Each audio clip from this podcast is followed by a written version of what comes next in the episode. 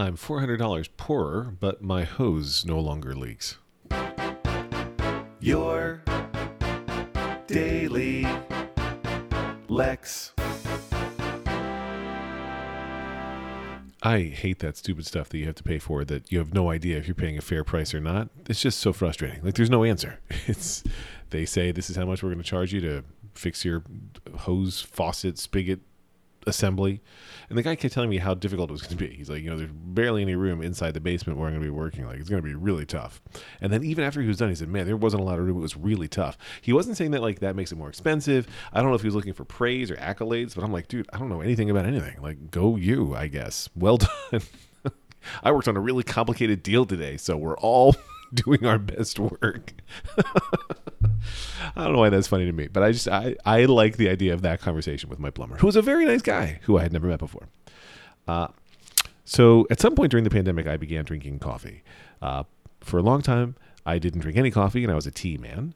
And then uh, years ago, I was traveling on business, and the time zones were really affecting me. I was quite tired, and a colleague suggested that I try a Forto, which were these shots of coffee um, that were in the fridge. And they were initially suggested that like I could make an espresso and then pour the Forto into it. That's not what Forto is for. Forto is just a standalone drink.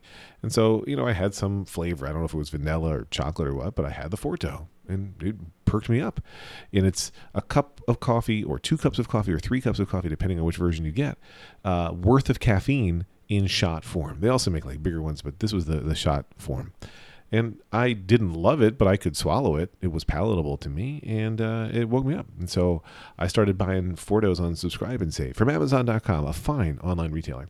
And um, they worked okay.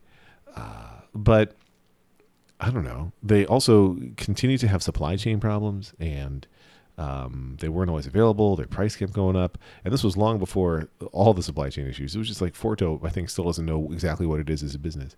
And so when I was complaining about this, uh, a very good friend was like, "You should probably just start drinking regular coffee," and sent me a Keurig.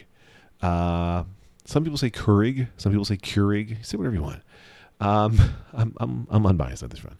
So I started making myself coffees in the Keurig. And first I got this cool variety pack of flavors. And my God, it was awesome. It, was, it had like 20 of the flavors in this thing were like Friendly's ice cream themed things like chocolate peanut butter cup coffee and vanilla bean coffee and caramel swirl. Oh man, fantastic. Really, really delicious. Um, I'm sure just loaded with chemicals, but man, those chemicals tasted good. Anyway, uh, uh, my wife Lauren complained that those pods were wasteful because my township doesn't recycle them and they're just plastic waste. Um, and yes, the inventor of the Keurig was like, "Oh, I probably never should have done it because it makes so much waste." Blah blah blah. So uh, she got me reusable coffee pods, which I sometimes use, but more frequently, or almost all the time, I now use the um, compostable slash biodegradable pods instead. Uh, and I get two fine flavors most of the time. A, a cinnamon one and a chocolate coffee one, and I like both of those. And um, they come in these cute little soft pods that don't have that hard plastic shell, and they biodegrade. Whatever, great, wonderful. Um, I have always liked my hot tea hot. I like it really hot. I like it dangerously hot, where they're like, it's unhealthy for you to put hot liquids on your esophagus. You should wait till things cool down. And I don't because I really like it hot.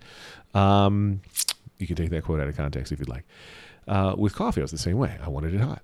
And then, you know, probably the same friend actually suggested I should try uh, iced coffee. So I did, and I like that sometimes too, especially now in peak summer. Doing an iced coffee, fan freaking tastic.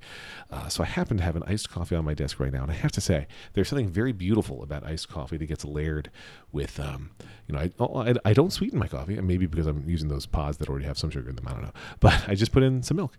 Uh, with hot coffee, I like to put in dried powdered milk because that doesn't cool it down, and I don't want to cool down the coffee. But with iced coffee, I, uh, of course, use regular milk right out of the fridge, skim, which is what we get, um, and some ice cubes, and there it is. So I have a nice tall glass ready for me, and I'm very excited to consume it. But I can't have it until I finish recording this episode of Your Daily Lex, which is roughly, I don't know, 10 seconds from being completed. Anyway, I hope you're having a wonderful week. And uh, man, sometime I'm going to have to think about what my topic is before I press record, but today is not that day. Lex.